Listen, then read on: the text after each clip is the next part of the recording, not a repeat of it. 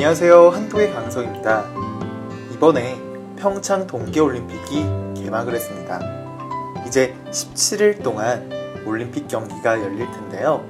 오늘은 동계올림픽 기간을 맞아 여러분들이 관심이 있을 법한 다양한 것들에 대해서 이야기해 보도록 할게요.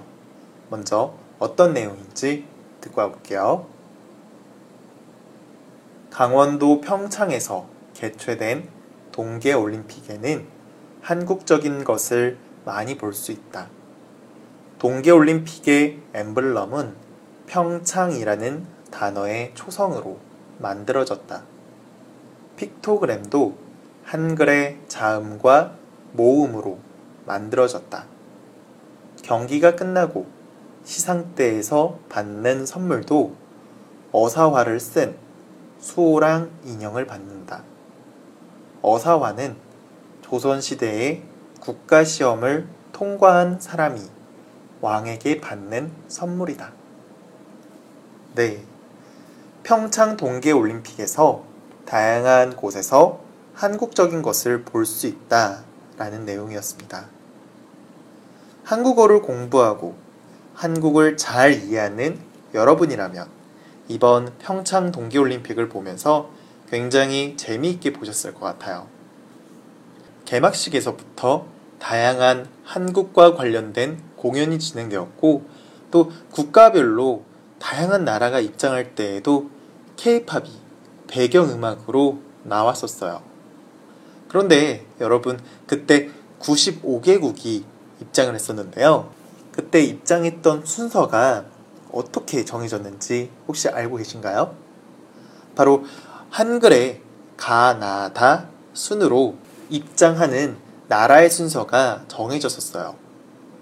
제일 첫 번째 입장했던 나라는 올림픽이 시작된 그리스가 그리고 제일 마지막에는 개최국이 입장을 했는데요. 그 밖에는 모두 한글의 가 나 다 순으로 입장을 했어요. 그래서 제일 첫 번째 입장했던 나라는 아프리카의 가나였고요. 그 다음이 나, 나이지리아, 다음 남아프리카 공화국 이런 순으로 입장을 했었어요. 알고 계셨는지 모르겠어요. 어, 이렇게 이번에 가나다 순으로 입장을 했었는데 각 올림픽이 개최될 때마다 그 나라의 언어의 순서에 맞게 입장 순서가 달랐어요. 영어를 사용하는 나라에서는 A, B, C 순서대로 국가들이 입장을 했었고요. 그 전에 중국에서 올림픽을 개최했었을 때에는 중국어의 표기 획수에 따라서 입장을 했었다고 하네요. 다음 올림픽은 일본과 중국인데 그때에도 입장 순서가 일본어와 중국어 순으로 달라지겠죠? 네. 다음으로는 평창 올림픽 공식 엠블럼과 픽토그램에 대해서 이야기해 보려고 해요. 엠블럼은 그러니까 상징이라고 생각하면 돼요. 평창 동계올림픽 하면 딱 떠오르는 상징. 어, 그냥 올림픽의 상징이라고 하면 모두가 다 딱 떠오르는 상징이 있죠? 다섯 개의 원으로 만들어진 상징이 딱 떠오르죠. 그것처럼 매번 올림픽이 개최될 때 각 올림픽마다 상징하는 상징물이 제각각 달라요. 이번에 평창 동계올림픽의 상징은 어, 사실 지금까지 다른 올림픽의 상징과 달리 굉장히 단순한 디자인인데요. 이게 사실은 평창이라는 글씨의 초성으로 만들어진 디자인이에요. 그러니까 평의 초성. 그러니까 자음은 피읍이고요. 창은 창의 초성은 치읓이에요. 그래서 이번 평창 동계올림픽의 상징을 자세히 살펴보면 피읍과 치읓으로 되어 있는 것을 볼 수 있어요. 네. 여러분들은 혹시 전부터 딱 알아봤었나요? 저는 오히려 지금까지 그런 생각을 하지 못했었는데 평창의 초성으로 이루어졌다 라는 그런 내용을 알게 되고서 아 그때서야 아, 디자인 정말 잘했네 라는 생각이 들었었어요. 아, 그리고 픽토그램에서도 한글이 사용됐다고 해요. 픽토그램. 픽토그램은 어, 그림으로 된 문자죠. 그래서 언어가 통하지 않더라도 딱 그림만 보더라도 누구든 이해하고 공감할 수가 있어요. 자, 예를 들면 화장실에 딱 봤을 때 어디가 남자 화장실이고 여자 화장실인지 어, 어떻게 구분하나요? 물론 이제 글씨로도 써 있지만 그림 문자로 된, 딱 그림으로 된 것만 딱 보고서 아, 이곳이 남자 화장실이구나. 아, 이곳이 여자 화장실이구나. 라는 것을 한눈에 볼 수가 있죠. 이렇게 언어가 통하지 않더라도 딱 그림만 보더라도 누구든 이해하고 공감할 수 있는 이 픽토그램에 이번 이제 동계 올림픽의 각 종목을 설명하는 픽토그램도 한글의 모양을 활용해서 만들었다고 한 거예요. 네, 한글의 자음과 모음을 활용해서 디자인을 했다고 하는데요. 한번 자세히 살펴보니까 어, 진짜 자음과 모음들이 눈에 보이는 것 같아요. 특히 피겨 스케이팅의 경우에는 치읓 같기도 하고 기역 같기도 하고요. 네, 굉장히 신기한 것 같아요. 마지막으로 올림픽 시상식에서도 한국적인 것들이 굉장히 많이 남아 있어요. 올림픽 경기가 끝나고 1등, 2등, 3등에게는 가장 뛰어난 사람이다 라는 상징으로 메달을 주게 되는데요.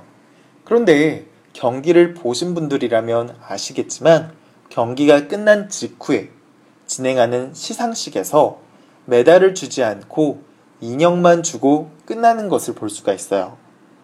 아, 일단 여기서 주는 인형도 평범한 인형이 아니에요. 한국의 상징인 백호, 하양색 호랑이가 상징인 이 수호랑이라는 인형이 어, 사실 자세히 보면 어떤 모자를 쓰고 있어요. 그리고 이 모자는 사실 어사화, 어사화라고 해서 옛날 조선시대 때 왕이 최고로 뛰어난 사람에게만 주는 그런 선물이었어요. 그래서 이 인형은 단순한 기념 선물이 아니라 세계에서 가장 최고의 사람이다. 라고 인정하는 그런 의미도 있는 거예요. 아, 그런데 왜 메달을 받지 않고 인형만 받고 끝나냐면요.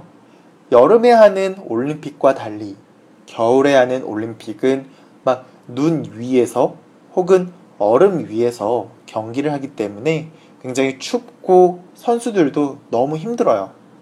그래서 경기가 끝난 직후에는 간단하게만 시상식을 해서 선수들이 푹 쉴 수 있게 하고 그 다음에 따로 메달을 주고 있어요. 사실 이렇게 진행하는 것이 지난번 소치 동계올림픽 때 처음 시작되었고요. 어, 그때에는 꽃을 줬었는데 이번에는 어사화를 쓴 인형을 줬다라는 거죠. 네.